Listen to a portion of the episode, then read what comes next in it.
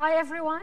Thanks for joining us uh, uh, today. These are very interesting times um, in the Middle East, to say the least. Um, I'm Joyce Karam. I'll be your moderator. I'm the Washington correspondent for uh, The National. Uh, and we will be discussing um, a very interesting event that happened 10 days ago uh, in, in Iraq. I see many familiar uh, faces here who probably follow this as close as uh, we do. Uh, this was the fourth election uh, since uh, the toppling of uh, the Saddam uh, Hussein regime. I don't think we should be measuring it exactly with the Western standards that, that we follow and looking at other elections. there has been a lot of irregularities. There has been intimidation reported, and there are few challenges that could take few months to, to resolve. We didn't get the official results till uh, seven days after, after uh, the vote. But the most fascinating uh, outcome of this is the, the victory of uh, the Shia cleric uh, Muqtada uh, Sadr, who has 16% of, of the seats in, in the parliament, 54 uh, seats. Since his win, he's been very active on Twitter. He's even using emojis. Um, he's been very poetic in his tweets. He's met, uh, he's met who he needs to meet uh, to move ahead with, with a coalition, uh, whether uh, people he ran with in, in, in the uh, running for the election or what would look like to be his opposition. I don't know who's here very familiar with Mr. Sadr, but um, he's a character. I don't know. He's been, if you've watched uh, shows like Boardwalk uh, Empire or even The Godfather, I mean, he could very well be on one of, uh, of these shows. If you haven't, I, I highly recommend Boardwalk. He's not Michael, he's more like Fredo, but yes. Uh, Nucky Thompson or Rosenstein type, but yes. Um, Anyway, so he's been called an outlaw by Paul Bremer. He's been called immature by others, but he's a survivor and he's uh, a persona that could reshape Iraqi politics and regional politics today, depending on how uh, the coalition talks and uh, the consultations to form the government uh, go. Uh, with me to discuss all of this is a great panel, uh, some friends um, that I'm really delighted to, to be talking to them. We're going to have this as a free flow. We're going to be interrupting. We might be taking questions from you on and off, and uh, we'll be just trying to make this as dynamic as possible to really understand what's happening inside uh, Iraq. Uh, I'm going to just introduce everyone uh, quickly to the, to the far uh, left ironically, is, uh, is Mike Pregent, who's now a senior fellow at, um, at the Hudson Institute. Uh, Mike uh, has followed Iraq extensively. He served uh, in Iraq. Uh, and he uh, will be presenting a scene setter for, for the election who won, who stands where today. Uh, next to him is uh, Ambassador Jeffrey, who's a former ambassador, uh, U.S. ambassador to both Iraq and uh, Turkey. I remember interviewing Ambassador Jeffrey uh, maybe around 2008, and I asked you, where is uh, Muqtada now? And he's, how would I know? He's one of the most ambiguous personas for the U.S. to track politically and physically in, in Iraq. Uh, next to him is Ahmed uh, Majidyar from the uh, Middle East Institute. Uh, Ahmed uh, runs the Iran Observed project. I highly recommend that you sign up uh, for that, and he will be talking more about the I- Iran's role in Iraq and what's at stake with Muqtada's rise. and right next to him is Bilal Wahab from the Washington Institute for Near East Policy. He follows very closely the Kurdish uh, uh, scene in, in Iraq, which, which has its own complexities today and will help us uh, understand this better. So, with that, why don't we go to Mike? Um, sure, thank you. Yep. We're also going to make this a series. all the panelists are going to do this again in late June and also late July to see what we got right, what we got wrong, because again, these government formations take a while. In 2010, it took 10 months, and in 2014, it took four months. So again, just because this coalition looks a certain way now doesn't mean he'll look anything like this in 90 days. So the title of this this panel, and of course I like to get up and show you guys slides, is waiting for Sadr and Soleimani. I already have the NDA on this, so you can't use this. This will be on Broadway in about six months. but again, this is the current current party setup here with the elections. This is actually forming. This is the Sadr, Hikma, Nasser uh, coalition that's starting to form based on what Joyce has said. Um, Sadr is meeting with everybody he's supposed to meet with. He met with Waili, he's met with Hadi al Amiri, he's met with Abadi, he's met with Ammar Hakim. Hakim was the first person to, to meet with uh, Sadr actually. This is a coalition. I actually spoke to a representative of the Hikma party this morning, and he said the goal here is to form government without Maliki's state of law and, to, and, and Fatah. And, but he caveated Fatah by saying, we're okay bringing Hadi al-Amiri in, we're just not okay bringing Qais Khazali in. So that's, that's key there. What, is that, what happens if, if that happens? And I have a slide that will show that. This is what Qasem Soleimani wants. The reason I mentioned Qasem Soleimani is he was influential in Iraq's 2010 mm-hmm. elections and Iraq's 2014 elections. In 2010, we, uh, I worked on a uh, group called Checkmate for General Odierno, and we basically, the only way Maliki could actually be prime minister is if we red teamed Maliki into this position, meaning Maliki would take advantage of the accountability and justice law, the terrorism law, child support council funds, and, and all these things in order to form a coalition. He also cited the threat of Al Qaeda and used martial law in order to build a coalition that 10 months later became Maliki in charge of Iraq when nobody saw that coming after, after uh, Alawi had actually won the right to form government. And Sadr supported uh, Maliki then, right? He did after stating he didn't. So Sadr came out and said he would not support Maliki, and in the end, Sadr supported Maliki. Sadr said the same thing in 2014, and in the end, supported Maliki. Sadr has said he will not form any, govern, any government coalition with Amiri or Maliki. He's already met with Amiri, and I'm waiting for the, the over-under on him meeting with Maliki is seven to 10 days. Uh, so I'm looking for that. Um, again, I am a skeptic on Sadr, the rebranding of Sadr, because I've seen Sadr be moved when Sadr is needed to be moved. And Qasem Soleimani's great at that. Now, in a post JCPOA world where Qasem Soleimani should have less influence, we have to remember that in 2010, when Soleimani did that, that was the height of the US sanctions on Iran, with the Europeans and the Russians and the Chinese all on board, sanctioning Iran to the point where they were, they were hurting. They're hurting again, but I don't think that necessarily means that Qasem Soleimani still doesn't have influence. Again, this is what he wants to do. To do that, he has to move the Hikma party over. He has to move Nasser, which is Abadi's party, over. Again, uh, Sadr's party can be fractured. It has communists in it. It has, has different people in this list. Abadi's can be fractured as well. The narrative in the Washington Post is that Abadi won Nineveh province. He, he didn't win Nineveh province. Obeidi won Nineveh province. Obeidi just happened to be part of of uh, Abadi's uh, Nasser alliance. So this is the goal. You can form government here, 182 seats without Maliki or the IRGC Quds Force backed Fatah party. This is what we want. This is the best case scenario. We want these two groups marginalized in Iraq. There's still some problems here. Who is Sadr? Is he going to be the guy that everyone hopes he's going to be, or is he going to fall back into that role where he can be pushed around again? Sadr didn't run for a political position. He just put a list together. He can't be prime minister. He's not going to be anything like that. He just has a party. And in the end, you know, real quick, I would say, in 2016, Sadr was part of a, a, kidnapping operation against three Americans. He ransomed them back to the U.S. after they were abused, uh, after they were beaten, and they were threatened with sexual abuse. He ransomed them back to the U.S. Three Americans. That's 2016.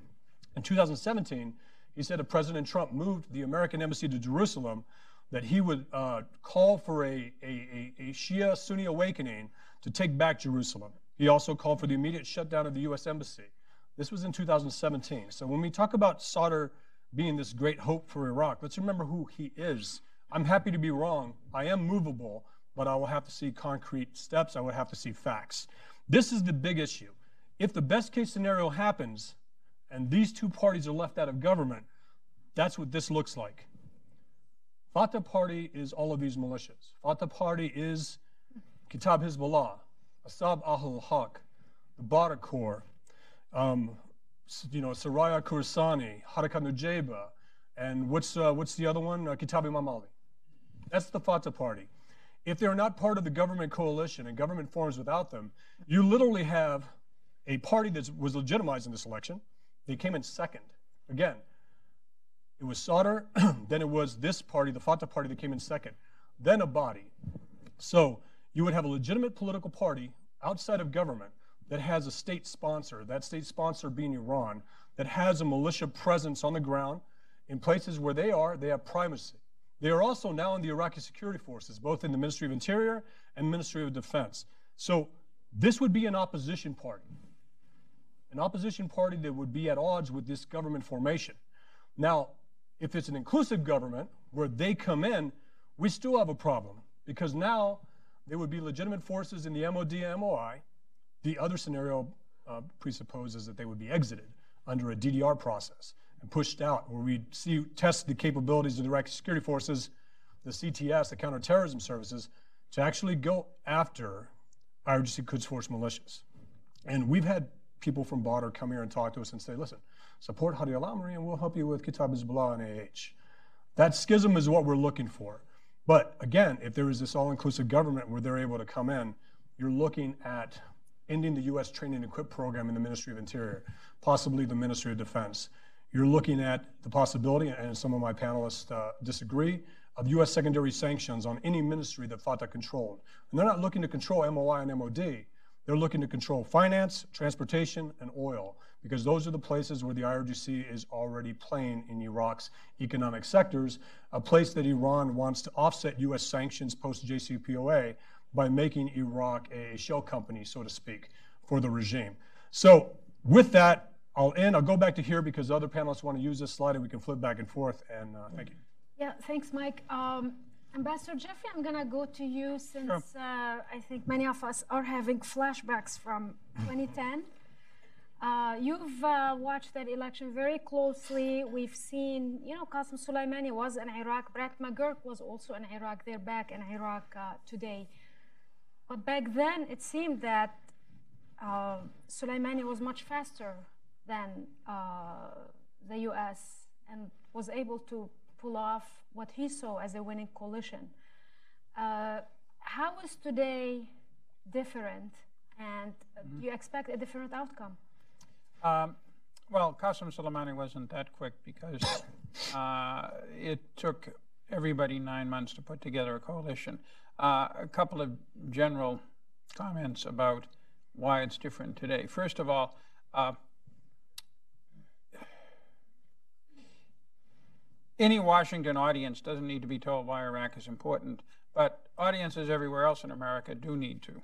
Iraq is important, but we have to make the point, and the point is that uh, uh, it is uh, essential to uh, any realistic effort to stop Iran in the region, and for a variety of reasons, that can be pitched to the American uh, public in a way that many other issues in the Middle East cannot be. Secondly, Iraq on a good day could produce with current capacity, 5 million barrels a day. That's half of uh, what Saudi Arabia produces. That has a huge impact on oil prices uh, around the world and gasoline prices at the pump here. So, those are several reasons why Iraq is important beyond the effort that the United States has put into it.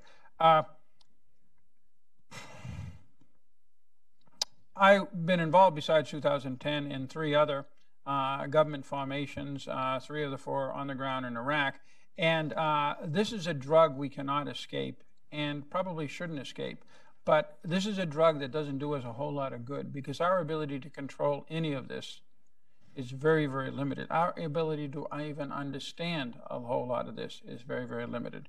And one of the problems is we're dealing in uh, the Iranians with uh, people who also have their problems understanding it, but they're better than we are at it for many reasons, one of which is proximity, cultural similarity. They know the languages in many cases uh, and are able to travel in large numbers freely around the country. Uh, but the uh, difference today is that uh, there is no possible uh, pro American coalition that will win in Iraq. As Michael uh, uh, pointed out the numbers, but I just want to put more of a uh, sharp tone on it.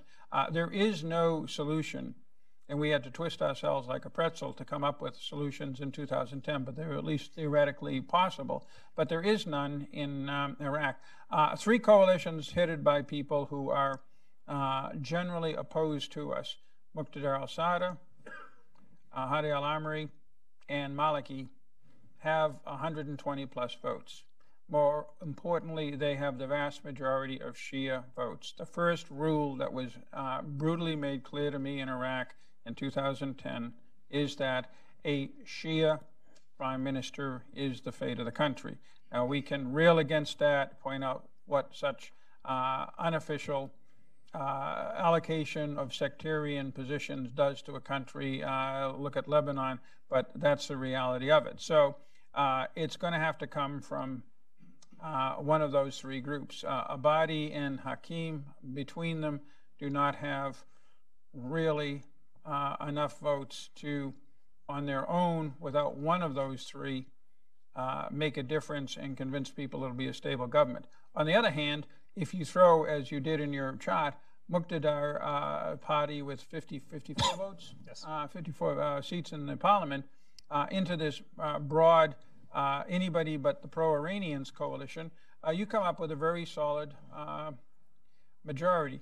I suspect that that will be what the U.S. will push for, mm. because the U.S. goal is almost certainly, the extent we can ascertain what goals are in Washington today, um, uh, to keep the Iranians uh, out of power that will be challenged by some in the administration who basically will want a pro American government and uh, do not listen to arguments that will uh, weigh in against that because they just believe, like the tooth fairy, that uh, the populations always are like us and want to be like us. And if you find the magic formula and promise American investment and other things, uh, you always get the solution you want. Well, we've got a solution like that nowhere in the last uh, 70 years, other than 1989 in uh, East Europe and Colombia, and that's not much of a basis to build a policy on. So I suspect Washington will go with that.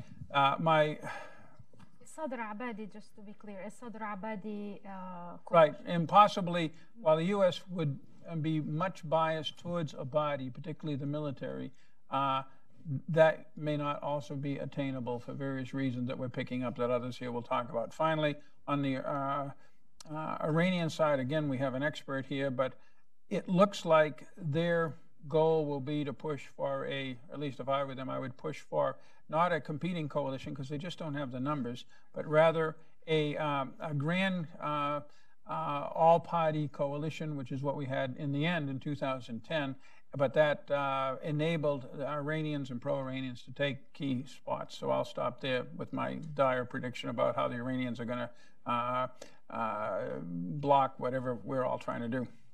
Yeah, so, so Ahmed, what would it mean for, uh, let's say, Iranian blocs to be in the opposition if that, if that turns out to be the case? And on the ground, what does what leverage does Iran use to, to, to bring people to, to its coalition? Is it uh, just political? Is it financial? Uh, because they did get Sunni support in, in 2010 as well. So if you can explain that to us. Uh, sure. Uh, when it comes to Iraq, uh, Iran doesn't play the Russian roulette. Uh, for those who have uh, not been to casino, um, Iran tends to play more the roulette wheel, that putting chips on different numbers so that its influence just permeates different groups and different segments of society and um, Iraqi uh, political establishment. Um, so although the election result was not the optimal results that Iran wanted, uh, Iran's preferred uh, coalition was the Fatah coalition, uh, the um, alliance of uh, popular mobilization forces that have very close ties with Tehran and have been fighting both in Iraq and Syria um, with the Quds Force. Uh, and although the Fatah alliance came second, uh, Iran doesn't see that as a loss. Um, contrary to the conventional wisdom that we see here, because uh, those groups within the Fatah alliance uh, still they won uh, their, uh, their, the number of their seats in the parliament increased by fivefold compared to the 2014 elections.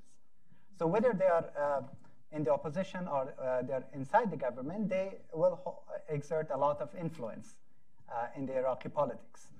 Um, and right now, Iran wants to just consolidate its gains, both similar to in Syria, also in Iraq. That those popular mobilization forces, they have made significant military gains in Iraq uh, uh, against ISIS. They want to translate those uh, military gains into a, um, into political achievements. Um, so I, I, do agree with the ambassador that Iran wants a kind of a national unity government, as the ambassador suggested, because uh, in comparison to 2010, actually, the situation for Iraq is more delicate because they have uh, very serious concerns about Sadr. Uh, they think that Sadr would uh, try to marginalize the PMF groups. Uh, Sadr could uh, try to disband the PMF or integrate it into uh, the Iraqi security forces, something Iran doesn't want because Iran wants the PMF to remain a separate entity uh, uh, parallel to the Iraqi security forces. Uh, and also Sadr could uh, open Iraq to the Iran's regional rivals, particularly Saudi Arabia, United Arab Emirates, and their whom he visited. Allies. Yeah, yeah, indeed. That la last last year, Sadr visited Riyadh and also went to UAE as well. Uh, so they are concerned about that. Uh, but they do not necessarily want to isolate Sadr in any potential government. Because as Ambassador mentioned, they don't have that kind of numbers. So even if Iran want, uh, is able to uh, put a, an, an, alliance of uh, Fatah with potentially with Prime Minister Abadi or others, it would be difficult to sustain that government. And, and Sadr is not Alawi in 2010 because he has the ability to mobilize the masses. He can just topple the government and just make life very much difficult for that government. So a broad coalition that uh, can secure Iran's core objectives uh, in Iraq would be acceptable. What are the core objectives? The core objectives, first of all, it, uh, that, that there should be a Shiite-dominated, uh, friendly government in Baghdad, and, and also a uh, government and parliament that would set a timetable for the withdrawal of U.S. forces. Uh, remember that when Prime Minister Abadi twice visited last year Tehran, and in each meeting with Khamenei, Khamenei had two requests from Abadi. One, that don't disband the PMF or even integrate it completely into security forces. And the second request was that to uh, set a chart uh, timetable for the U.S. withdrawal. Um, Third, it is also that Iran doesn't want uh, Saudi Arabia and others to increase its influence, not just in the Sunni communities, but also through Sadr in the Shiite heartlands of Karbala and Najaf, uh, because they think that that would bring more, uh, uh empower the uh, Shiite nationalists, with, which would be uh, harmful for the Iranian interest. And fourth, it's also about strengthening the PMF groups those PMF groups who have close ties with Iran, both, uh, both as uh, military forces and also into the Iraqi security forces. Um, and also, of course, Iran, Iran sees Iraq as, uh, as part of its uh, so-called, in their own words, axis of resistance to project power and also use those groups similar to Hezbollah for its regional interests. Um, and now that tension between Tehran and Washington is increasing, uh, Iran, of course, sees its uh, neighbor Iraq as kind of a strategic debt, uh, so it doesn't want to lose uh, Iraq at all costs. Uh, but having said that, I think it's also important not to overstate the uh, Iranian influence over the Iraqi Shiites, because the Iraqi Shiites, they're very diverse as somehow it, it, manifested itself in the elections. and there are very few people in Iraq, in the Shiites, that accept the Vilayat Faqih version of Iran. Uh, so even for the Trump administration, if it is serious, for example, about the pushback strategy uh, in, uh, in the region, that I think that Iraq will play a very central part. We'll go more to that, and I will be asking Mike if the U.S. should engage uh, Sadr or not. But uh, Bilal, uh, the Kurdish arena today, how critical it is in, in being the kingmaker in any of these uh, coalitions. We're, we're talking about maybe 45 votes uh, if you merge the, the Kurdish, uh, uh, you know, blocks today in, in the parliament. Where do they stand? How do you see them aligning themselves in, in any coalition forming? Um, thank you, and thanks, Mike. If this were only a game of numbers, then yes, the Kurds could probably be kingmakers again, because they do actually have the numbers. If you look at all of the Kurdish uh, members of parliament, you're looking at around 64. Who, uh, who are we looking at? So, so, so KDP, PUK, and then, of course, the opposition um, uh, outside the sort of duopoly in the KRG. And the, actually, this time around, the uh, Kurds have members in Baghdad and, and, and outside the, uh, the KRG. Uh, but this is not a game of numbers because, uh, like the Shia house is divided, like the Sunni house is divided, this time around, uh, the Kurdish house is also uh, very deeply uh, divided.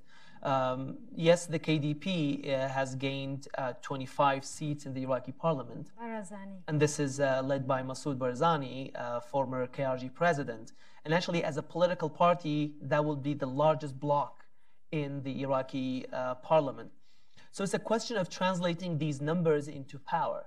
Because while the Kurds have the numbers, the unity at home that has been the main point of strength uh, uh, for Kurdish role in Baghdad has really taken serious blows. It started mainly last year with the um, uh, referendum that took place in September. Uh, some uh, Kurdish parties were opposed to it uh, when the referendum passed, and then uh, we know that in October the Iraqi uh, government um, used the military to take back some of those uh, territories that were under Kurdish control since 2014 mainly. That's mainly the town of Kirkuk. Um, so you have, and then of course added to that, uh, uh, today, for example, Brett McGurk, uh, the U.S. envoy to the fight against ISIS, met with four main opposition parties who accused the KDP of, and PUK of rigging the elections. Mm. So while the Kurds have an opportunity of being kingmakers, you have an opposition that blames the two main parties in the KRG, the PUK and the KDP, of losing, uh, of, of doing a referendum that the international community, including the United States, advised very strongly against, and then losing half of the territory that the Kurds controlled, and then stealing an election. So it's very difficult to put this broken house uh, together, despite the uh, opportunity, the great opportunity that Baghdad uh, presents. But nonetheless, um, since the KDP has done so well, it has the opportunity of, of speaking on behalf of the Kurds and going to Baghdad and negotiating on behalf of the, the KRG, even if it does not represent all of the KRG. And this is in itself is interesting and worth uh, watching because on the one hand, it was the KDP and, and Mr. Barzani who led the independence referendum. So this is uh, kind of a 180 degree uh, turn that uh, the first delegation to go to Baghdad and start re-engaging with Baghdad and reinvesting in Iraqi institutions is, is the KDP. So that is, uh, is definitely a step in the in the direction that helps uh, and serves U.S. interests. Um, but there are also dire needs in the KRG. The referendum and the aftermath of the referendum brought home some harsh realities to the Kurds that you know they don't have the, the kind of friends that will stand with you no matter the kind of mistakes that you make. Um, that's why the KRG are now looking for a new patron. They're looking at Russia. And one of the first things that they did after the referendum and the, the retake of Iraqi forces of Kirkuk, uh, they went to Tehran and they kissed and made up because they realized that uh, the, the uh, you know, adversaries that are closer to you are still able to hurt you, and your faraway friends may not always come to your uh, to your aid. So they're trying to make new faraway friends like Russia with, with some oil and gas deals, and then make sure that they make up with uh, uh, with adversaries like uh, uh, like Iran. In this uh, calculation, however, in this game of patrons, so to speak, Turkey is missing because they're too busy with their internal domestic politics. But Turkey is still a key actor not least by still allowing the KRG to export about 250,000 barrels of oil a day. So the Kurdish interest in re-engaging Baghdad, uh, you know, there are still important issues now that the referendum is, is behind us. And that's mainly the question of, uh, you know, how much Baghdad respects the constitution that really enshrines some serious rights for the Kurds and for the KRG. Uh, the question of the economy, of oil, of budget sharing, uh, the question of disputed territories, Kirkuk most importantly, because despite the shifting balance of power as a constitutional issue, as a, as a reconciliation issue, uh, Kirkuk is still an issue that's not resolved whether it belongs to the KRG, to the Iraqi government, or whether it remains independent. And then, of course, uh, this is Iraq, and politics in Iraq works through establishing patronage network. And you know, there is no free market. There's no. The only way that these parties uh, can can create jobs for their uh, is, is, through cronyism. You get uh, to the government, you get a position, you get a ministry, then you use that ministry to dole out not only jobs to your supporters and loyalists, but also the companies that your uh, you know your party owns or, or or you know shadow companies that you own. And this is true throughout Iraq. So being outside the party, the government being this this sort of you know money making party, is very difficult. So uh, back to the scenarios that uh, uh, Mike put on the chart, it's very difficult for, uh, for Iraq to have major political actors that are in opposition because what that means is that they will not have access to the cake. They will not have access to the dough, so to speak, uh, because there isn't much outside of the, the government and the government-controlled economy by way of making money and therefore maintaining support for another four years to be back in government. It's no surprise that the parties that have been in government since 2003 still maintain uh, leverage and power despite corruption, government governance failure, uh, etc. So that is where we're headed. We Kurds basically to to in a, in a nutshell, they have opportunities vis-a-vis Baghdad, but the troubles inside KRG are so major that um, many actors are willing to, to, basically play spoiler and therefore lose this opportunity that uh, this election presents. But are they more likely to join Abadi Sadr, or is this, you know, maybe payback time and, and just break with uh, with Abadi? That's actually a very interesting question. Um, with, with regard to positions in Baghdad, um, there is a debate within the Kurdish uh, polity whether the Kurds should go for the position of president. Since 2003, Iraq has always had a Kurdish president. Uh, so should the Kurds ask for that position again in Baghdad, or should they go for uh, the Speaker of Parliament, given you know these questions of budget and oil law, etc. Um, however, let's not forget that it's personalities that make policies, and there is a simmering anger inside uh, the KRG, uh, maybe specifically with the KDP uh, vis-a-vis uh, Prime Minister Maliki and Prime Minister Abadi. Maliki created the Dijla force that was that, that came, you know, close to a military um, a conflict with the KRG in 2014. And then, of course, um, uh, Prime Minister Abadi is the one who rolled in the tanks on, on, on Kirkuk, on the Kurdish Peshmerga. And at some point, there were also clashes between the, the Peshmerga and the, uh, and the Iraqi security forces. So there is a simmering anger. Sometimes Iraqi politics is not, is not about what I want, it's about blocking what the other person wants. You know, there's a Nasriya joke about that for the Iraqis in the audience, right? So it's always about being a spoiler, right? It's not. Uh, so there's an element of that as well. Uh, so the Kurds would welcome probably a non-Dawa party uh, prime minister. And the only way to do this is instead of to say we don't want Maliki or we don't want Abadi, is for it's easier for the Kurds to say we want Dawa party not to have a monopoly over the position of the premiership. Something that resonates with Hikma uh, and and Sadr. Okay, interesting. Um, Mike, should the U.S. be be engaging uh, Sadr? I mean, he's been you know equal opportunity troller on on Twitter. He's tweeting at everyone, wants an inclusive uh, government. He hasn't uh, really bashed the U.S. Since, since he won. He criticized the decision on Jerusalem, but he's been very careful. Populist, nationalist narrative. What should the U.S. do? Should McGurk, who's in Iraq, meet with him? If I was Sadr, I would say you'd probably want somebody of higher status to, to meet with you. Uh, from our U.S. government at this point. We, we were never able to meet with Sadr. We tried to meet with Sadr the whole time we were in Iraq. His whole brand was based on not meeting with the U.S. By not meeting with the U.S., you were not recognizing that the U.S. was a legitimate player in Iraq. Uh, Sadr's brand is built on not sitting down with an American. Again, when he went to, to Riyadh, we have to remember that Iran cut off Sadr, cut him off financially we have to remember that when Qasem Soleimani saw talent in the Sadrist movement, he pulled it out of the Sadrist movement. He pulled out Qais Khazali. He pulled out Laith Khazali. He pulled out Akram al-Kabi. He pulled out Haji Shibble. When he sees talent in Sadr's camp, he pulls it out and forms a new militia. Mm. In Kataib Imam Ali, Harakat Nujaba, these are, these are militias that created uh, since 2015 to marginalize the Sadrist movement. Remember, the Charge of the Knights campaign in 2008 was to marginalize Sadr. Prior to this election, there was also a, a disarming campaign in Basra, again, targeted on disarming Sadr's uh, Saraya as-Salam, his militia. The only skirmish between a Hashid al-Shabi type force and the Iraqi security forces was Sadrists mm-hmm.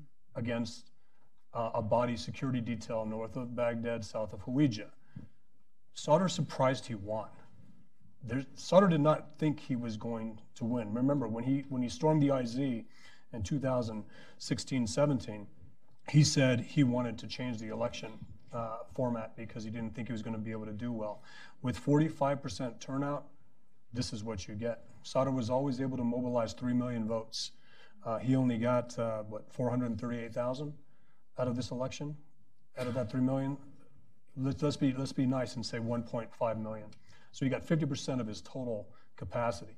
I'm so, I think he's surprised he, he won, to be honest with you. I think he's, he's hedging his bets. Again, he's meeting with everybody, but his brand, when we saw Sadrist uh, uh, cheering in Sadr City in Basra, there were two chants. The United States is out and Iran is out. Um, Iran's not going anywhere in, in Iraq. The U.S., even the moderate Shia political parties are asking for the U.S. to exit. So I think the best thing that, that Sadr can do for his brand, for us, is meet with us because it'll, it'll water him down. It'll actually make him look weak if he meets with the United States. Even on a high level, let's say. It has to be higher than Brett McGurk. It needs to be a vice president. It needs to be a vice president. It needs to be somebody senior. It needs to be Pompeo. It cannot be Brett McGurk. Brett McGurk is, you know, I, I, may be the lone holdout here on the panel, but I think uh, Sadr's probably the only person that hasn't been disappointed by Brett McGurk yet in Iraq. And I think, uh, you know, again, you know, not, not, it needs to be somebody higher for, for his status. I mean, he is, he is going to be the kingmaker here, right? or at least right now, he looks like the kingmaker. Um, if he meets with the U.S., that'd be great. It needs to be a vice president or Secretary of State Pompeo, and that would actually hurt him and help Soleimani, because Soleimani would be able to say, your anti-U.S. patron is no longer anti-U.S. He's now not only a puppet of Mohammed bin Salman, he's now a puppet of the United States, and that hurts the brand. And again, when you when you when he went to Riyadh, it's because he was cut off. So he went to Riyadh for a, for a paycheck. And when he went to see MBS, that money comes without conditions. Again, Abadi said it the best. The Kingdom of Saudi Arabia can paint the desert green in Anbar as long as they don't uh, uh, affect any of our uh, strategies. Again, we've seen the Saudis do this in Syria and Lebanon, pour a lot of money in, only to have it fall to Iranian influence, meaning the IRGC can do whatever it wants in Syria, can do whatever it wants in, well, less so in Syria now that Russia is sitting on its hands. That's a different story. But in Lebanon, based on our conversations early with the ambassador, Lebanon has now fallen into the Iranian sphere of influence, even though all that Saudi money has gone in. It needs to be conditional. When Soleimani, we were talking about how does Soleimani pressure these groups to do things, it's not an ask. It's an ask, then it's a threat, then it's a buy off, then it's leverage, then it's uh, triangulation it's all of these things that Soleimani is going groups, to do. Yeah. yeah. all these things. Cash bags going to, to tribes, going to. Well, that's what Maliki did in 2010. He used uh, American money through the tribal support councils to buy those Shia nationalists that were hoping to push back against Iran to pay them off. Again, the, the Shia nationalists, the anti Iran Shia of Iraq, are like American electorates ahead of an election. Promises made to get the votes. Once it happens, no attention is paid to those to those demographics. And that is what has happened in Iraq with, with the Shia nationalists in Iraq, especially the Marsh, the Shia, of the, Mar- the Shia tribes of the Marsh areas of southern Iraq. Um, there are a lot of things we can do, and, and they're, they're not, they pale in comparison to what Qasem Soleimani will do. Yeah, I, I would like to um, uh, offer, uh, to some degree, a contrarian position. Um, and this requires me to some degree to support Muqtada, not support Muqtada al-Sadr, but to put him in another light. Uh, it is very difficult to distinguish between genuine political movements and crowds that are purchased by bribes and money and temporary things. Um, the KDP and the PUK, despite collectively having uh, destroyed or nearly destroyed the KRG a year ago, uh, are real political parties uh, with a lot of corruption. Um, there is a huge difference between Hezbollah and even the most cohesive of the Iranian militia, pro-Iranian militias in um, Iraq, and that would be the Badr Corps. And that is, Hezbollah is a true full-service uh, uh, governing entity anchored in the Shia of southern Lebanon. Uh, there's nothing quite like that other than the Kurds in Iraq. But the closest you come to a movement, uh, at least uh, uh certainly apart from the um, Kurds, is the Sadrist movement. And this goes back, it has not all that much to do with Muqtada al Sadr, it has everything to do with his father. And his father's extraordinary role as an almost revolutionary figure in uh, Iraqi Islam, Shia Islam, and the role of the al Sadr family throughout the region, uh, all the way to Libya, where one of his cousins, uh, what was uh, Imam Musa, Imam Musa uh, was actually killed. Uh, this is a very powerful force in Shia Islam. And you combine that with the uh, Hawza and Najaf, and you have two competing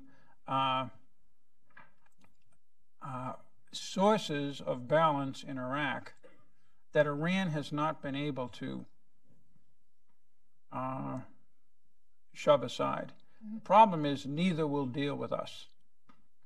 Um, they have their own views.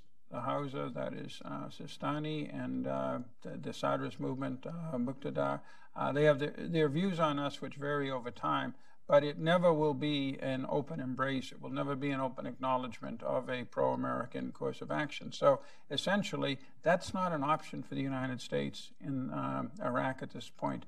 Whether that will be recognized by Washington, particularly this Washington or particularly this administration, I'm not sure because uh, there'll always be people who know Iraq as well as I who will say, no, there's this way you can uh, slice the uh, loaf. There's that way you can slice the loaf. And uh, it just, it is very difficult to do this because the people we are slicing the loaf with, when we limit it to those who are pro-American, very quickly gets to the KDP to the extent, Bilal, that the KDP still uh, trusts the United States because, as you pointed out, Michael, uh, they were very disappointed. They shouldn't have been disappointed. We have more right to be disappointed in them than they have to us. But at the end of the day, it's what they think that counts, not what we think.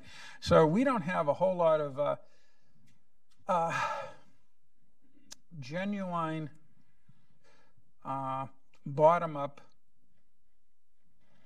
uh, political juice in Iraq.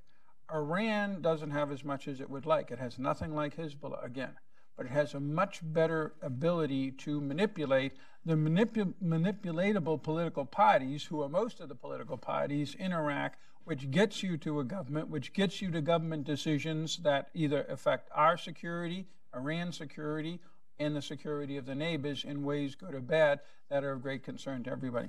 But Ambassador, yeah, one, yeah, moderator, I get sure, sure, sure. Yes. Uh, shut my mic off. It's not working anymore. What's going on? so basically, you mentioned the, the, cult of personality also around around Sadr. Given that his father was assassinated by uh, Saddam, uh, he's the great nephew of um, uh, Imam Musa Sadr, uh, vanished in, in, in, Libya. Could, is, is, could his life also be threatened? And if that were to happen, what, what does that uh, leave us uh, with? And I want you also to weigh in on the uh, Saudi UAE openness, eh, not too much openness, but you know they they engaged uh, Muqtada uh, Sadr. What does it mean uh, for Iraq? Is it reconstruction money? Is it political backing? Uh, I'll start with the second. Uh, I'm as skeptical as Michael on the Saudi outreach. Uh, it does show one thing, though. By Saudi standards, it is changing one's leopard spots because the Saudis and I have had conversations with the top leadership in through two reigns in Saudi Arabia. Uh, their tendency is all Shia are fronts for Iran, whether they know it or not. So therefore, we have a clear position. Uh, opposing a Shia is opposing Iran. Uh, they have moved away from that with Muqtada and to a certain degree Abadi as well. And that shows de- an increasing degree of sophistication in trying to use um, Shia parties and to focus on Iran. The, the alternative is uh, uh, Recep uh, Tayyip Erdogan, who's nobody's pal here in Washington, but still, uh, Erdogan's opposition to Iran is always portrayed as against Persian expansionism. It's never in religious terms. If the Saudis can get to that point through steps like Muqtada and such, this would be uh, different and uh, for U.S. interests better Middle East. In terms of Saudi being worried, you bet he's worried about his security. He always was worried about his security, and that has led to him when he was afraid we would uh, be the, uh, uh, the, the cause of his demise. He fled to um, uh, Iran in 2004. Uh, sure, and then he begged and pleaded for Sistani to give him guarantees uh, when uh, uh, he was occupying the Golden Mosque and had to get out of there. Uh, he wasn't physically in there, of course, because again, he's afraid of his own safety, but he was to the north. Okay. yeah, I just wanted to add two points to what was just discussed. Uh, about engaging uh, with Muqtada Sadr, I don't think there needs to be uh, necessarily a high profile meeting between Muqtada and um, Pompeo or other US uh, official. Uh, because Muqtada has, even during the peak of tension between uh, his forces and US, he has at times reached out to the US. In 2007, I think he sent a letter. Uh, at least that was mentioned in WikiLeaks. Yeah. That he would not meet with us. Uh, we were trying. No, he, he wouldn't meet, but I, I think that US can still, for now, in, can engage Muqtada Sadr in back channel talks we uh, engaged him significantly. Yeah, and the U.S. has done in 2004, 2005. Yeah, the, the, through Talabani. Yeah, the issue is that yeah. No, we did it directly. I did it directly with the number two. Yeah, because there are no just easy choices right now. There are no pro-American coalition that I can see in Iraq that could form, uh, could be formed. And secondly, about the Muqtada al Sadr coalition, uh, I agree with Ambassador that uh, um, it's not like Hezbollah, but it is still the most cohesive religious and social movement uh, and its ability to mobilize the voters that itself showed up. But as a political group, uh, I think, or a political coalition, Muqtada's coalition still remains very much fractious. Mm-hmm. Uh, it can just fall apart. And, mm-hmm. and if you read the Iranian discussions uh, recently uh, about uh, the different scenarios in Iraq, uh, one course of action is that perhaps Iran should try to split the Sadr coalition to try to woo some of those elements uh, within uh, Shiite elements and even Sunnis within the Sadr coalition that could come to a broader coalition that should include Prime Minister Abadi and Fatah and uh, the Kurds and others. Uh, so again, I'm not sure that uh, the Sadr coalition as a political coalition will necessarily just remain united in the future. No, I just wanted to say a couple things. Uh, to, to Bilal's point about the KDP and to the ambassador's point, uh, the KDP, again, uh, after this, didn't go apologize to Baghdad. They went to, to, Tehran, like you said. They're looking for the strongest tribe. And my, my, my travels, my most recent travels to Iraq was in uh, November of 2017. And I even sat down with Sunni, Sunni leaders from the, from the former Sons of Iraq and the Awakening, and, and from, from Fallujah, from Ramadi, and, and from Mosul. Uh, and asked uh, them, is there a revenge factor? Do you, who you're you looking to now? And they said the same thing. They're going to start looking towards Russia because the U.S. isn't doing anything, and Iran is one. So we'll have to work with Iran now. They are the strongest tribe. So there's a default respect uh, element to this whole thing. When you win, you win. And in this case, I think uh, as we look to form that that that body of, Kurds that you talked about, McGurk is, is go, trying to put together. Soleimani's trying to put that together too, but not to go towards the Abadi side, but to go towards the Maliki and uh, the Hadi al-Amiri side. Again, uh, Maliki punished the Kurds way back in 14. Abadi did it last year. So there's there's who do you who do you dislike more based on the most recent Mm-hmm. offense? Uh, so there's there's a lot of things at play here. It's going to be so interesting as as we pull things away. And Ambassador, what was your ask in 2005 when you when you when you talked to Sadr's second? Uh, the ask was to participate in the uh, political process. What was the answer? The answer was uh, in 2005 they didn't really, but they did in 2000. Uh, I'm not sure about 2006, but they certainly did in 2010. They got 40 seats. Right, and that was after the JAM ceasefire, after the Charge of the Knights, after uh, Sadr actually moderated his party, promised Day Brigade, and then and then the others. But uh, it, it'd be a very interesting time. And, I, and to your point about, you're, you're right, it doesn't need to be a high-level meeting, just some sort of uh, ask or some sort of request of Sadr to do things. Um, I, I I want Sadr not to be Sadr. And what I mean by that is Sadr to be this, this, this new uh, political, politically smart leader. Again, Sadr, you can say he's is the one of the few Iraqi nationalists in that country. But like you said, Ambassador, that Qasem Soleimani's never been to break the Najaf and break the, the Sistani uh, Marja'iyya or, or break uh, the Sadrist movement. He's been able to marginalize them, taking advantage of the fact that Sistani's a quietist and that Sadr, you know, when Sadr makes a lot of noise, Sadr goes to Tehran and then Sadr disappears for a year. He's still in Iraq, but he, he goes away.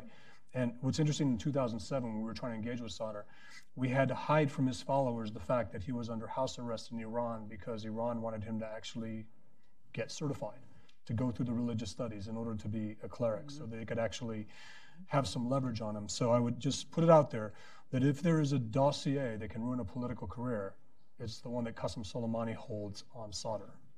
Uh, there was a very interesting exchange where Sadr uh, had a, uh, a do you know who I am moment in Iran, and the answer was get out and walk.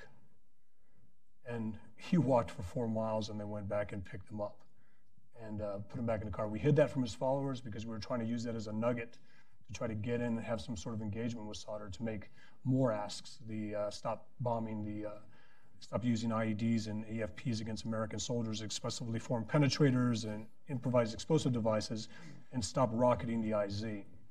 And uh, of course, that's when we had the, the JAM ceasefire after the charge of the Knights. But I'll leave it there. Bilal. Um, I'll just probably add to this conversation. Uh, Mike ended, but um, uh, Ambassador Jeffrey as well. Uh, Ambassador Jeffrey mentioned how uh, there are two not so pro-Iran, if in, even if not anti-Iran forces, and that's Sadr and the Marja'iyya. I would add a third element to that, and that's the question of oil, where Iraq and Iran are actually competitors. They're both members of OPEC. Uh, and therefore, they're both fighting for market share. Uh, and, and that's an area where Iran and Iraq you know, cannot see to eye to eye, uh, eye to eye because they are competitors. Uh, and that's an area where, um, you know, an entry point for, for, uh, uh, for the United States. But let's not forget one other point here is that this election, one of the outcomes of this election is um, a very low turnout, even by Iraqi standards. We had 83 in 2005, and then 60 in 2010 and 2014, and this time it's 45 or 46. And that low turnout is because the Iraqi electorate does not trust this government to deliver what the people want. And again, if you look at polling data, what the people want are a few, the priorities are A, security, B, uh, jobs. Uh, the Iraq has one of the um, highest um, uh, young populations as a percentage of the general population, and the Iraqi government, the Iraqi economy is still a state-run economy, and they simply plateaued on their ability of creating even these ineffective and productive jobs. Uh, and this is this applies to the KRG as well. And then third, fighting corruption. And corruption again is a, is a truly Iraqi phenomenon. It's it's true in in Basra, it's true in Erbil, it's true in Baghdad. That's that's one thing that unites the Iraqi electorate. But, but this was Muqtada's platform. That was Muqtada's platform, but even there, as Mike mentioned earlier, um, they didn't see a a clear plan. Yes, this is the guy who hates corruption, but he does, did not come up with a, with a platform, with a, an agenda of how he's going to fight corruption. It's not just enough to get rid of bad apples, because you know, if the you know, basically they say uh, you stand depends on where you sit, and if you don't change the rules of the game, as I mentioned earlier, this patronage system, this you know, everyone is in it, therefore it's government of everyone, and therefore a government of no one. Um, then that's not going to uh, just by changing parties or faces that's not going to change the dynamic. A final point here is so Iran is not able to deliver on anti-corruption. Iran is not going to be able to deliver on creating jobs and, and reforming the Iraqi economy or um, uh, you know, providing for better services, which is the Iraqi demands. Then why is Iran still so influential? I think it goes back to a fundamental flaw in the Iraqi uh, democracy and the Iraqi electoral system. And that was a decision that was made by the Iraqi uh, Constitutional Court in 2010, in which uh, the court decided that it's not the winner of the election that forms the government, it's the largest bloc in the parliament. So in a way, rendering whoever wins the election moot. I mean, again, this started with, with Allawi winning 92 seats in 2010, and then Maliki asking the Supreme Court that gave it a, a decision that was in Maliki's favor, and therefore he created the, the largest coalition in, in the parliament. But, but so in a way, it doesn't matter in, who in wins. parliamentary systems. I mean, you have the same in, in Lebanon, you have uh, the same in, uh, in France. I mean, this is not, But- you're still democratic because, you know, the winner of the election, if now it's Sadr, 54 seats, but 54 seats in a confessional democracy is not e- enough and shouldn't give you the uh, But there's a caveat here. Who gets the chance to a the, coalition. the first chance at forming the government? The coalition does. It's a parliamentarian. Thank you very much. I've been waiting six years. No, I mean, this is, I I've been don't waiting understand six it. years for somebody to defend the decision of the Iraqi Constitutional Court, even though, and I know all the personalities involved, I don't think it was a completely um, unpressured decision. It is the way that most democracies work, particularly in Iraq. Even in the first of all, the idea of winning elections, I didn't like even when Iyad Allawi got 91 seats to Maliki's 89 and talked about winning it. He got 27 or 26 percent of the vote, and without winning, nobody wins an Iraqi election. The point is, forming a coalition requires a majority of seats in the Iraqi parliament and any other. It is a perfectly reasonable thing to say whichever coalition has the most seats gets the first chance to do it. Uh, that was true in 2010. As I said, I think the motives for that decision were not entirely good constitutional principles, but it was a perfectly reasonable decision. And this idea, and I've heard this many times, but it is on such a long list of all the things America should have done to intervene in the internal relations of a country. One was we should, should have, you know, Ray Odierno should have marched the 1st Armored Division into Baghdad and annulled that decision. Huh? But but Jim, I think my my point here is whether that's constitutionally legal or not. It is constitutionally legal. Okay, but regardless of that, uh, it creates an opportunity for Iran, therefore, to you know be the expert at being the mediator between creating that largest coalition in Right. uh, in the parliament. That's A, and B. Therefore, this whole concept of democratic mandate will also be moot. So even if if You Sadr know, wins, I- I- it creates opportunity for Iran, but it's perfectly democratic. It's it's perfectly democratic for coalitions to come in the parliament and say we are the majority and we are gonna go. yeah, but the with two are not uh, mutually exclusive. Just if I, if But I, no, I, I want to move to because we're running really short on time. I- I'll come back to you, Ahmed. We started a Uh, little late, so we can go over seven minutes. It's, it's fine. Yeah, uh, we haven't talked about Daesh, about ISIS at all. Uh, Because they're defeated. They no longer N- exist. n- nobody in n- nobody nobody in the moved on. region except Brett and CENTCOM have talked about Daesh for the last 18 months. Okay, but do we have to talk about Daesh? we have to talk about Daesh because I have a question for you all. I don't know who, who wants to take this. I volunteer, Jim. in, in the dynamic, let's say uh, Iran wants to pressure, Iran wants to push, Iranian proxies want to pressure armed proxies. Uh, how much the, the, the force of uh, Daesh could, could be in, in Iranian uh, calculus uh, the fact that yes, it is de- defeated on the ground at lost territory, but it's still uh, an Very active. insurgency. So how does that factor into Iranian uh, calculus? I'd like to take that one if that's okay, Ambassador, and then I'll pass back to you. So ISIS is not defeated, it simply lost territory. We destroyed Fallujah twice, 04 and 05, and never claimed victory over Al Qaeda.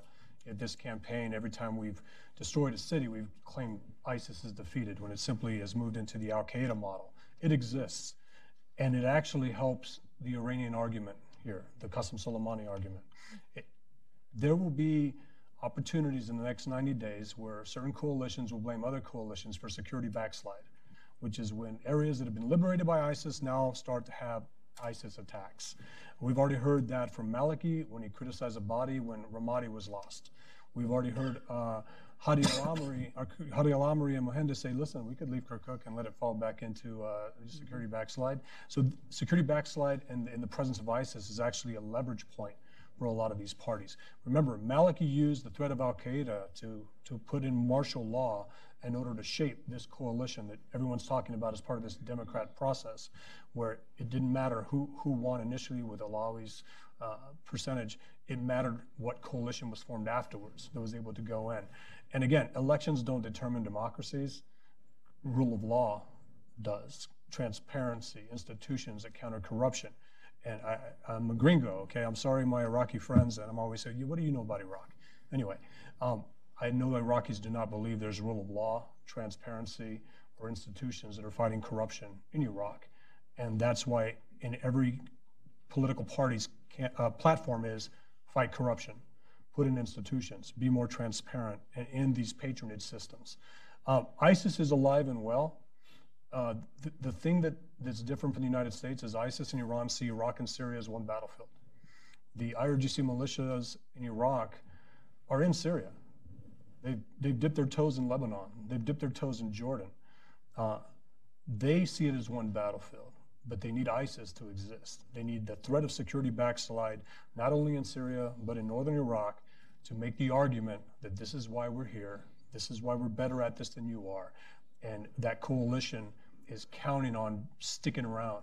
The argument after the surge was after Al Qaeda is defeated, the militias will simply go away. They didn't go away, they grew. That more, more developed, more were uh, brought under the wing of Qasem Soleimani. Yeah, in that, in that sense, ISIS is correct. Uh, one, one point on uh, this issue of, okay, how do you manipulate or influence the formation of a government? And uh, I mean, I worry about that too, because essentially we want to deus ex machina, which is whoever gets the most votes to somehow those guys get to rule so that we don't have to compete with the Iranians because we can't compete with the Iranians.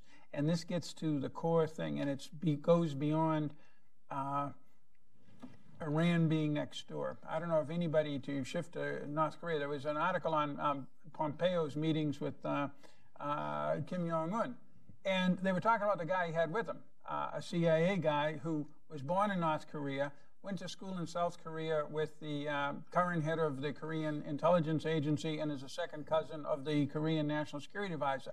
I think if somebody gave Qasem Soleimani that article, he'd say, Wow. My God, the Americans know how to do that? Right, right. This sounds like me and my guys in Iraq. And the reason is Korea is existentially important for us, and we have made huge commitments to it, and it has actually been a investment that has paid off since 1950. Iraq, even though if you're here today, you like us, you care a lot about Iraq, that's not the same thing. We do not have the same skill sets. The Iraq Iranians care, as you know, really deeply about Iraq. But by the same token, they have a second tool. They will wreak havoc on anybody who gets in their way. They will use whatever hmm. tools because their only principle is we want to call the shots that, we, that matter in Iraq. Our basic principle is we want a unified democratic, federal, democratic Iraq. Da, da, da, Uh, for example, it's hard to do now because of what happened with the independence referendum, but Bilal and I have talked about this often. Would we have actually had a quiet meeting with Abadi and Maliki and maybe with the Iranians and said, you get a deal. We get a neutral Finland, Iraq as a whole. that doesn't threaten you, but also doesn't threaten us the way Lebanon threatens uh, Israel. Or bye bye Kurdistan. Because we just talked to Erdogan, and his troops are staying on, and those oil lines are going to stay open, and the American Air Force and Special Forces are going to stay there. And we don't care what that does to a unified and democratic Iraq. That's the deal if you don't play ball with us. Does anybody in this audience think we would ever have played that game? I don't. We couldn't. We, it would go against our mindset.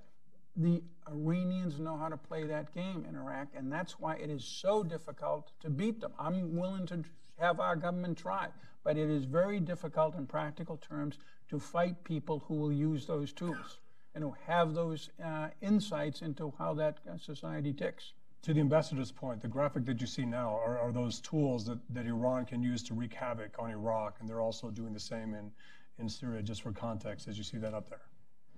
Just two quick ones. Yeah. Uh, uh, first, to what, what Bilal mentioned um, about the um, system of voting um, in Iraq. I think that uh, even if it was a winner take all system or that constitutional provision did not exist, it's not, I think, still for certain that um, Iran would not have its wish um, in the Iraqi politics. Because remember that just before the elections, there was a very temporary, of course, a coalition between Prime Minister Abadi, the Fatah Alliance, and also Hikma, That's right. Wisdom.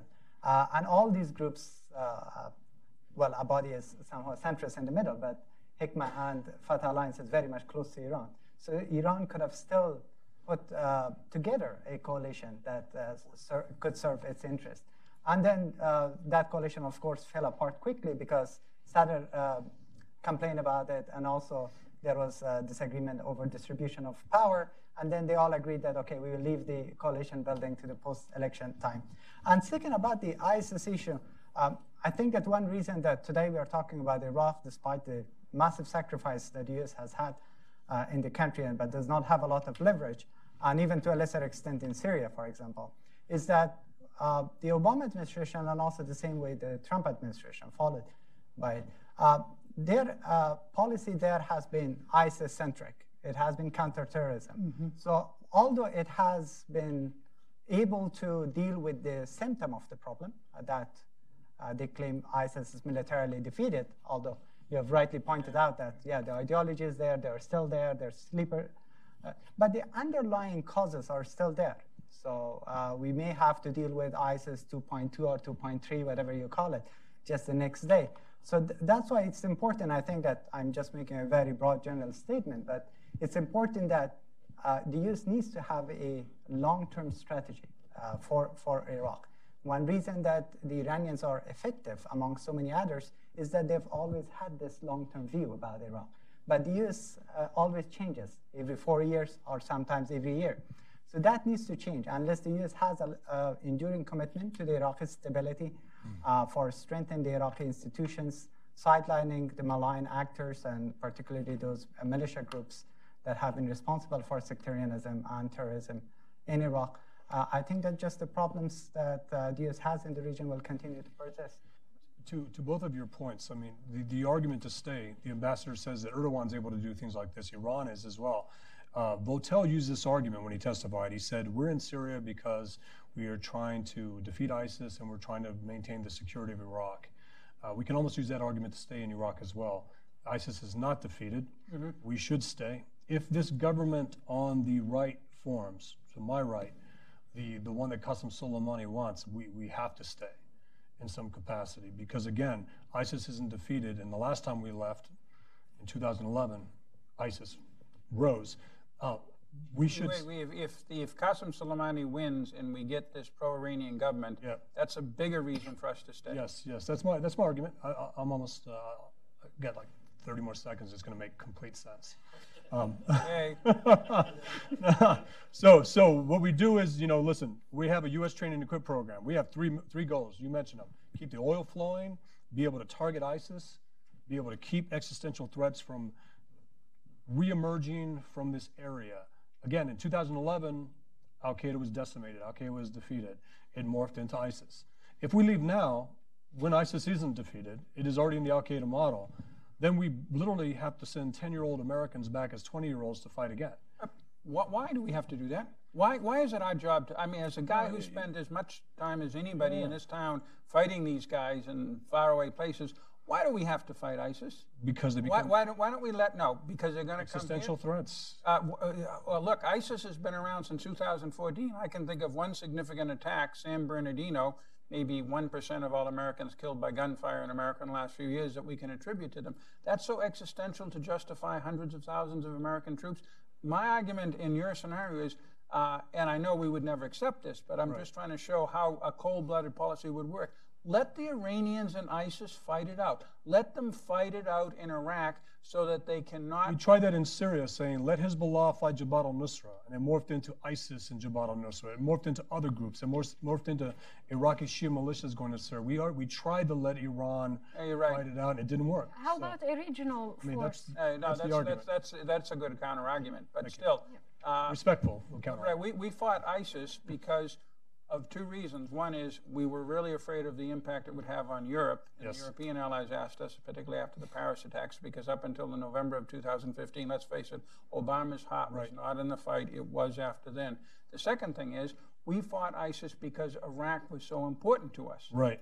But if Iraq doesn't become important to us, I don't see the need for us to fight ISIS. And I think, in terms of the Paris attacks, uh, Obama, uh, rather not Obama, Trump would say, "Tell me how many troops uh, our um, uh, our NATO European allies have, Right, right. how many aircraft, and how many forces do we have fighting ISIS?" They could have done that if they wanted to. Right, right. They We, could have. we end two weeks in Mosul. But the thing is, it's not just ISIS that we'd be fighting now. We're also going to be fighting these IRGC Quds Force militias, the, the extension of the Quds Force through Iraq. So that's the argument. That's the Iran policy that you were asking for, Ahmed. When Secretary Pompeo says we now have an Iran strategy, well, it has to be, he said, we're going to stop Qasem Soleimani, crush Qasem Soleimani, do these things. Uh, you have to start in these places. Uh, The, Iraq and the northern Middle East cannot continue to incubate these existential threats. And not, now they won't only be Sunni threats, there will now be Shia Islamist threats, state sponsored Shia terrorist groups, which is, which is different than ISIS, that never had a state sponsor. No, I, I agree with you. Sure. We have 18 minutes. Uh, we're gonna go to some Q&A. Uh, I think we'll take uh, three questions at a time, come back to the panel, and then take more. what they are. So let's start with the gentleman. Like there, please wait for the mic and identify yourself. Thank you very much. Uh, Rahman Juburi with National Endowment for Democracy. Thanks for the heating discussion. I just want to put three other options on the table. Mike, uh, your chart is good, but Abadi is the weakest in the first chart. Actually, there is brewing another coalition right now, which is Abadi out of it. What lead the Shia right now is Al Hikmah and Muqtada.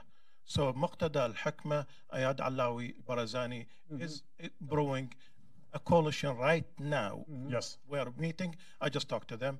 That's probably, and the reason Abadi insists to be prime minister, Al Hikmah and the Sadr, they wanted an option, not just Al Abadi the prime minister. Second, on the uh, Soleimani came a lot of time here. It, Soleimani in this one is a smoking screen for the Iranian. It is run by Khamenei himself. He has a representative sitting with the Amiri in his office right now. So don't in Washington get fooled by Soleimani is moving around. And, and the third one, uh, basically, is talking to Muqtada and how do you talk to him? Muqtada and Al Hakim divided the, the negotiation. Al Muqtada will talk to the Arab region, to the others. Al Hakim is the one in charge of talking for the international. You know, the American met on, with Al Hakim twice. One of them is on, he was meeting with them on behalf of the Sadr. Mm-hmm. So go to the Hakim to, to, to talk to the Sadr. Don't try to get to the Sadr direct. Thanks. Question? Oh, no question. Okay. This is a living, a living document, so we'll change it around as it goes. But thank you for This those changes. inputs. If you follow Mike on Twitter, this changes every five tweets. So uh, we're gonna go to the In a good way. gentleman here. Very good way. I like this one much Uh, better than Dear your- Harper, Intel analyst, and once the Iraq analyst at State Department. I would posit, sir, that uh, anybody who rapes little girls in the name of Allah is a national, international threat, and that every country has a responsibility to crush it militarily, including the U.S. And if the U.S. is the only one willing to do it, then the U.S. does it. Um, the question is uh, that um, Sistani is not particularly obeisant to Veliati Faki, and as such, it seems he might tend to lean toward the newly nationalist Al Sadr uh, brand. And um, despite the fact that Sadrists ran torture chambers within the holiest mosques uh, in Iraq, uh, is that true? And does um, Sistani have, in fact, any influence, uh, Sabrosa, in uh, forming these coalitions? And is he a quiet kingmaker of any sort? Okay, we're gonna go here and then. Yes, hi, uh, Paul Davis. Uh, Ambassador Jeffries, I'd like to thank you because you're the only person here that used the term Kurdistan. So my question is, is to you and to anybody else who would like to answer it. Based on the uh, outcome of the elections and the fact that it is very, very heavily a Shia, uh, potentially pro-Iranian, and this, everybody on the panel has said there is no uh, avenue uh, to get to a, uh, a pro-American government. How do you see this, the outcome of these elections affecting the, uh, the one Iraq policy? And would there be a potential for Iraq to begin the process of breaking apart? Okay, uh, how do you wanna? Uh, I'll start. Bang. Uh, I think that Iraq is going to stay unified, uh, in part because you don't have a Kurdistan policy, if I can use that word, uh, without Turkey. And right now, believe me, you, the Kurds do not have Recep Tayyip Erdogan beyond the uh, uh, fuel flowing.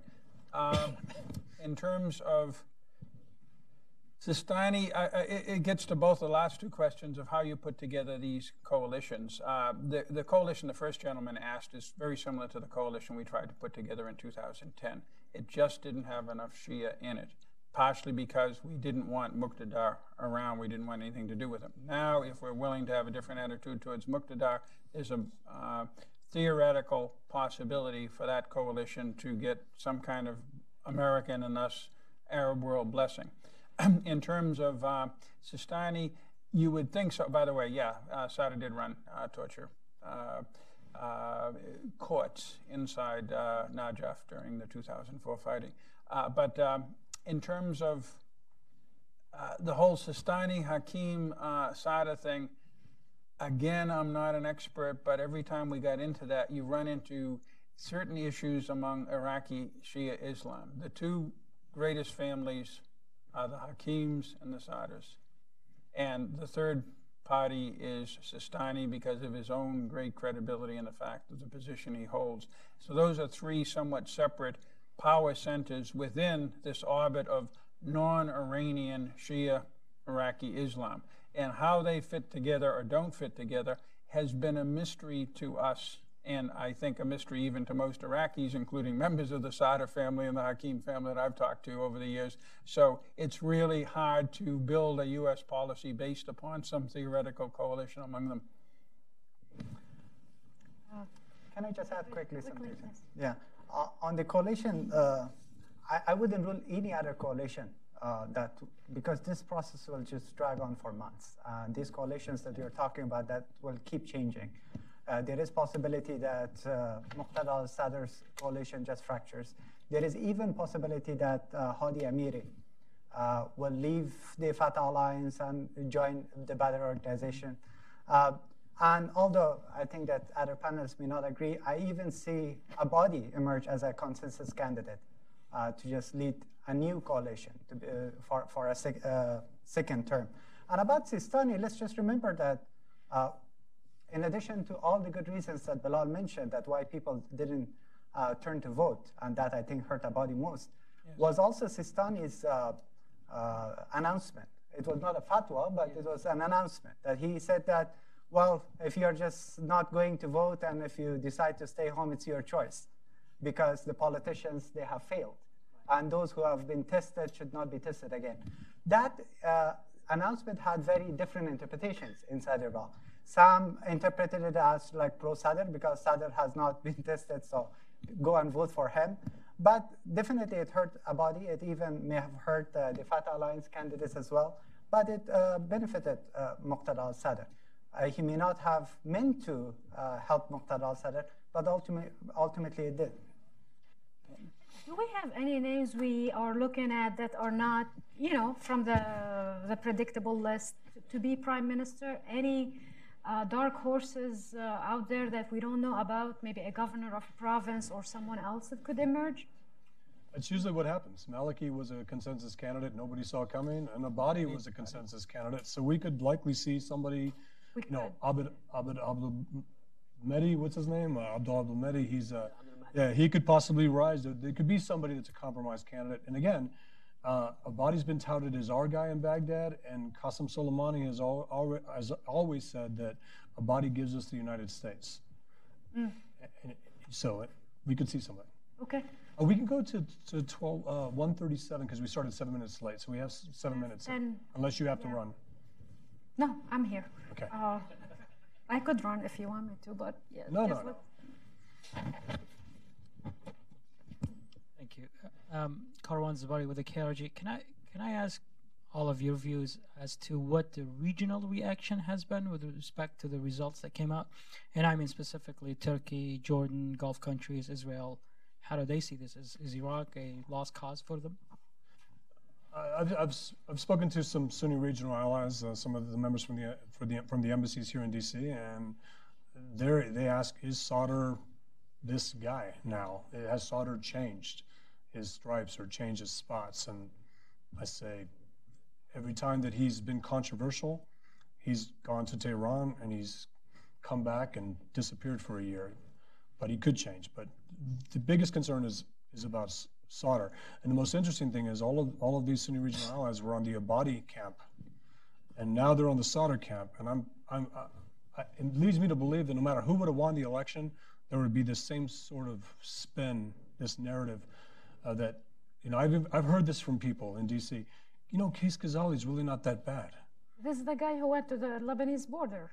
Yes. Yeah, Qais Khazali, yes. Yeah. And and you know, Hadi al-Amiri could be a good prime minister. And you've already these are floating the narratives out there to see what will stick. So those are the questions. Is who is Sadr? Is he who we hope he is? Or is he Joe Pesci and Goodfellas? You know, the guy who always thinks he's going to get made and then ends up getting marginalized in the end. I don't know. Uh, Tur- Turkey's interesting because next to Iran and uh, the U.S., Turkey is by far the most influential and the most in- interested in uh, Iraq of all of the other countries, literally in the world. Uh, but uh, uh, two things. First of all, Erdogan is totally tied up in his electoral campaign and secondarily in Syria. Secondly, the Turks don't really have a Iraq policy without having a uh, healthy Kurdish policy as part of it, not all of it, but part of it. And they can't have, Erdogan can't have a healthy Kurdistan policy right now because his electoral partner, the MHP party, uh, is extremely anti Kurdish of all colors, not just the PKK, but also the KDP, the PUK, you name it. And thus, uh, Erdogan is trying to stay out of this thing until he gets through his June 24th elections. Then we'll see. And, and, and the reaction in Saudi Arabia and United Arab Emirates was cautious optimism. Because if you saw the tweet from uh, the Saudi uh, Minister for Gulf Affairs, yeah, uh, he welcomed Sadr's victory and he hoped that that would open a new chapter in the Iraqi politics that could strengthen Iraq's sovereignty and also Arab identity, which was, of course, uh, um, uh, a reference to Iran. Uh, but, but they still uh, want to see that what, what course of action Sadr just would take, uh, whether he would just stick to this nationalism or he would just make some deal with Iran. So there is uncertainty regarding that too. But in, addition to Iraq, uh, what the Saudis and others hoped is that this uh, Shiite nationalism that uh, Sadr is championing and won the elections on it, on that platform, that would reverberate uh, uh, in the Shiite communities across the region. So similar just movements uh, could challenge uh, just I- I- Iranian influence in their respective countries. which hasn't hasn't happened in the Lebanese elections, despite some efforts to have Yeah. moderates uh, challenge Hezbollah. Hezbollah, you know, increased its. Uh, But Hezbollah dominates the uh, Lebanese Shiite community. But in Iraq, there is a lot of diversity. Right. And also, Lebanon has not had those kind of strong marja'iyas that could, in a rel- uh, religiously, could challenge uh, Iran's claim to be the leader of uh, the Shiite world. Absolutely, very good point. We're gonna go here and there. Alexander Kravitz from Insight. Thank you for a very interesting panel, as, as always. Two questions. I wanted to pick up on something you said at the beginning. You mentioned the irregularities in the election. And uh, there have been some allegations of fraud, particularly in the, in, in the Kurdish region, and, and it didn't come up at all in the discussion. So I'd, I'd like to hear, is it just sour grapes of, you know, sort of losers, uh, or are they serious allegations? If so, how serious? If, if you'd comment about that. And um, since you, you mentioned that you know you do this again in June and July, I'd just like to put all of you on the spot.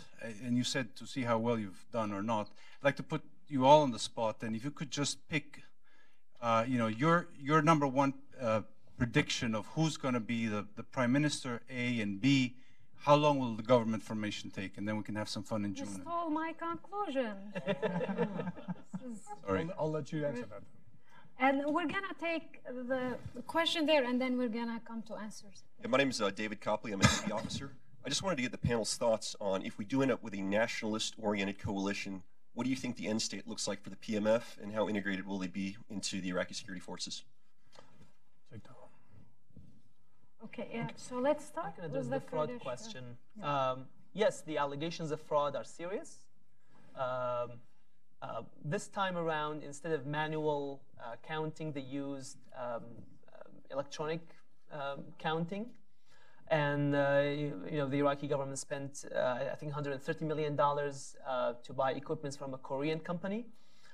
Um, so there were some irregularities as to whether they worked, whether they properly worked and functioned, but mainly in uh, five provinces: Anbar, uh, Kirkuk, actually six. So Anbar, Nineveh, uh, and then all of uh, Kurdistan region uh, provinces, uh, mainly in in Sulaymaniyah. Um, there are serious allegations of fraud. Yes, there is an element of sour grapes, as you mentioned. Some political parties did not do as well as um, they hoped or as the polls uh, showed before. But the reason why there is a shock in the KRG is it's very difficult for, for the opposition parties to stomach how these political parties, despite the major blunders that they had, which is still very fresh in people's memory, I'm talking about the referendum and the aftermath, uh, they could still not lose but actually win more seats. That, that was one part. And then there's also evidence that's mounting. Uh, for example, um, the uh, one of the commissioners uh, of the of the IHEC of the Independent Higher Electoral Commission uh, has shown data uh, showing how, uh, not to get into the details, but for example, there were machines and there were backup machines. So the uh, main machines were rigged in order in, in a way to uh, favor the the ruling party. And then when that machine failed and they used the backup party that was not rigged, then the elections came uh, very differently from, um, from the norm, from the trend. Um, there are also allegations of candidates themselves going into a polling station and voting for themselves and then having a zero vote in that polling station. And there are at least you know, nine or 10 members of parliament who basically say that I got zero in my own polling station. So this, um, um, and of course, this was exacerbated by the night of the election, uh, some forces in Sulaymaniyah attacking the headquarters of the main opposition party with heavy machine guns, while the leadership was actually meeting to discuss the electoral uh, election results. So in a way, uh, this is very smelly, and uh, I think the evidence is mounting to a degree that uh, the United Nations is now on board and asking for the possibility of a 5% recount in order to address those allegations. But obviously, it's not in the interest of IHEC, Baghdad, for that matter, the United States and Iran, to question the legitimacy of the election because it's, it's a it's a you know it's, it's Pandora's box. Once you question the election in one spot, then that opens the door for everyone else to question the legitimacy. And obviously, both Iran and Washington want the conversation to move on and move forward toward uh, government formation. This is not an easy feat, as we have discussed. Uh, but those allegations are serious, And they're more serious again in the Kurdistan region because uh, the KRG is slated to have elections in September, regional elections. And we just had um, a series of protests, some of them turned violent. So KRG, without addressing the question of legitimacy and power sharing uh, and the grievances of the opposition, is slated for an implosion, especially since um, mainly the PUK is going through a leaderless phase, and you have you know rising warlordism, where people with guns and interests are trying to preserve uh, their privileges and perks and power, um, even through using um, uh, force. And again, this incident that I talked about has so far, you know, um, moved on with impunity. There has not been any investigation or any accountability against those uh, per, uh, perpetrators. So KRG is slated for implosion unless these questions of, uh, of uh, vote rigging are, are, addressed. And that's also a question for Iraq, how much this re-engaging with Iraq is actually going to help stability in, um, in the KRG. Because if it doesn't, if IHEC doesn't do its, its role, for example, in, in making sure to properly investigate these allegation frauds, then this whole rapprochement and resetting of relations between KRG and Baghdad will basically um, um, face a blow. To answer your second question. Um, no, no, let's leave the predictions to the end. No, no, no, that's, oh, I don't answer your question about okay. that. Uh, the Iraqi security forces, the PMUs. This is the Fatah party that you see on the wall. Um, the Sistani PMUs are not being integrated into the Iraqi security forces. These have been integrated into the Iraqi security forces. They're already in. If this becomes a party in opposition, an opposition party, meaning outside of government, if that formation takes place right here on your left, a correction on my left here, um, they're, they're an opposition party. If they're in government, they will not only control the MOD and the MOI because they've already saturated it, they will make a grand bargain to keep Hadi al-Amiri as prime minister and, uh, correction, Haider al-Abadi as prime minister in exchange for Ministry of Oil, Transportation, and Finance. And that will make them, some people disagree, but that would at least make, get me to recommend to Capitol Hill that OFAC and U.S. Treasury start putting secondary sanctions on Iraq's ministries where the IRGC is playing. And again, this is the IRGC Fatah party. Uh, so we're gonna then uh, end with predictions. Next time we meet, if uh, or you meet, if I'm invited back or not, we'll, we'll, we'll, back. Yes. we'll, see. Um, what awaits in the green room. Uh, but uh, yeah, prediction. I mean, you know, three months from now, will we see a prime minister or will this be another 2010? So, Give me a name. So, so the president's going to want some sort of victory in Iraq. So I see Haider al-Abadi as prime minister with all those concessions I just mentioned. Uh, we'll call it victory against ISIS, and our man in Baghdad has won in Iraq. All is well, and it won't be. Before our November 2018 elections. That's not a bad prediction, but I'd say uh, the most likely is an extended, extended uh, debate to try to form a coalition because there are enough people who don't want that to happen.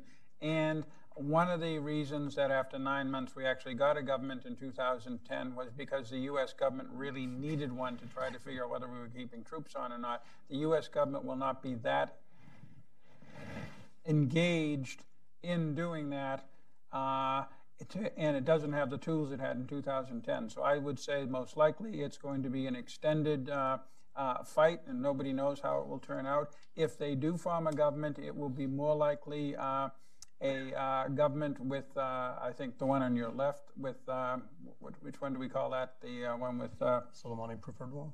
Uh, no, the other one. I, I don't think the Soleimani preferred one has. Sadr Hickman. Yeah, I don't. I don't think that one has a chance. I think that it's either going to be one uh, chaos, the usual pr- good prediction with Iraq. Two, uh, uh it will be the uh, Sadrist-led coalition of the never Iranis, and only third will it be the. Uh, it won't even. It will never be the Soleimani-led one it will be a grand coalition of everybody, which will serve, as you said, Soleimani's uh, interests. Yeah, I reserve the right to change my mind in 30 okay. days, by the way. Uh, yeah, I'll leave it to the expert to uh, predict who the next prime minister will be, but I think that um, it will be one of the two scenarios in Iraq. Uh, one would be a very weak uh, government, uh, formed by a very weak coalition that may find it very difficult to sustain itself, or it could be a grand coalition, uh, and which will try to find a consensus candidate. And that consensus candidate, I don't see him to be a polarizing figure like Hadi Amiri or um, Nouri al-Maliki and others. Uh, it would be somebody like Abadi or somebody from Hikma Party. Okay. Uh, well, I'd like to end on a lighter note. My Thank vote, you, Ambassador. Thank you very much for coming. um, my vote goes to um, the chief political satirist in Iraq, who is truly Iraqi by making jokes about everyone. It's Iraq's Jon Stewart, Ahmed al-Bashir. nice. We'll, we'll, we'll see in three months, but, but that'll be, yeah, a colorful pick. Yes. Uh, thank you all. See you in three months, maybe. And uh, yeah, uh, Thank you. follow Mike on Twitter.